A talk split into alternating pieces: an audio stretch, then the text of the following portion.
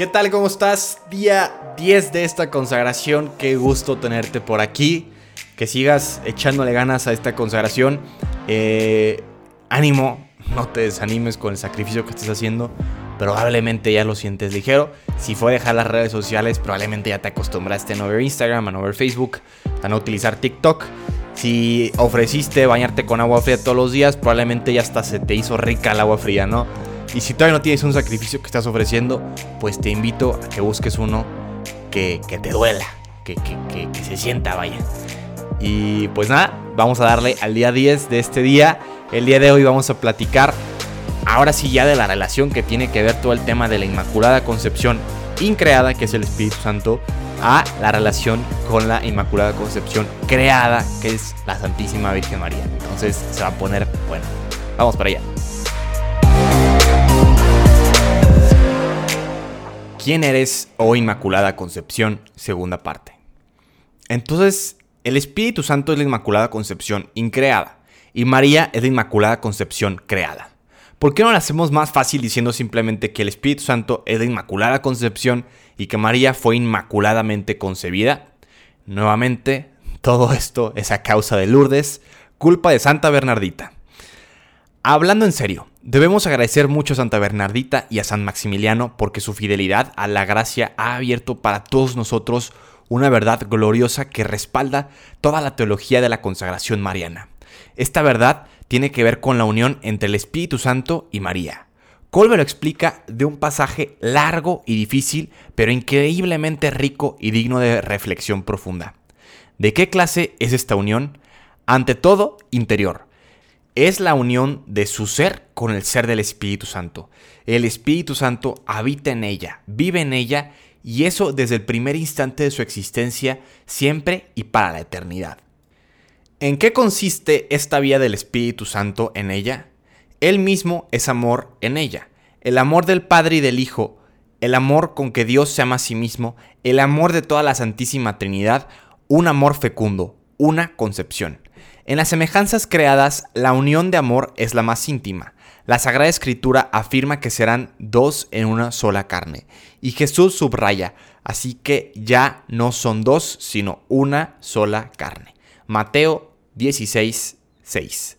De una manera sin comparación más rigurosa, más interior, más celestial, el Espíritu Santo vive en el alma de la Inmaculada, en su ser y la fecunda, y eso desde el primer instante de su existencia para toda la vida es decir, para siempre. Esta concepción inmaculada, increada, concibe inmaculadamente la vida divina en el seno de su alma, de María, su inmaculada concepción. También para él está reservado el vientre virginal de su cuerpo que concibe en el tiempo, como todo lo material sucede en el tiempo. También la vida divina del hombre Dios. Si entre todas las criaturas una esposa recibe el nombre del esposo por el hecho de que le pertenece, se une a él, se hace semejante a él y en unión con él se convierte en factor creador de vida, con más motivo el nombre del Espíritu Santo, Inmaculada Concepción, es el nombre de aquella en la que él vive de un amor que es fecundo en toda la economía sobrenatural. A la luz de este pasaje extraordinario me gustaría hacer tres observaciones. Primero, reflexiona sobre ello otra vez profunda y devotamente. Mientras lo haces, no olvides que estas son palabras de despedida de uno de los más grandes santos marianos de la historia, dando respuesta a la pregunta a la cual había dedicado toda su vida y sus energías. Segundo, si parece que Colbe exagera un poco hablando de María y su unión con el Espíritu Santo, no te preocupes. El Papa Pablo VI se esmeró mucho para asegurar a los fieles que la enseñanza de Colbe es sólida. Tercero, si te quedas con una sola cosa de este pasaje, exigente que sea esta. María es la esposa del Espíritu Santo. De hecho, su unión con el Espíritu Santo es más profunda que la que entendemos por relación conyugal. Vamos a seguir este hilo mañana. Oración del día, ven Espíritu Santo que habitas en María y revélame el significado de la Inmaculada Concepción.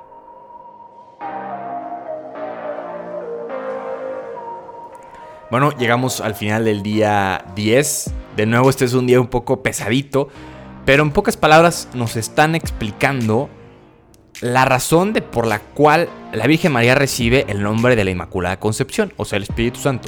por el simple hecho de ser su esposa, se recibe el nombre de la Inmaculada Concepción. Y también al ser inmaculada, ¿por qué? ¿Por qué es inmaculada? Porque pudo concebir al mismo Dios en su seno. Por eso es que la Virgen tenía que ser inmaculada y virgen para poder recibir a Dios. O sea, la criatura más pura jamás creada en la historia, pues, de toda la creación.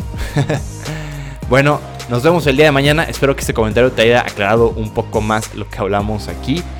Si te invito a que si te quedó un poco de duda, lo vuelvas a escuchar, le pongas pausa, lo medites tantito, como bien nos hace la recomendación aquí. Y si no, ahí lo comentes con un amigo. Te mando un abrazo y nos vemos el día de mañana, día 11.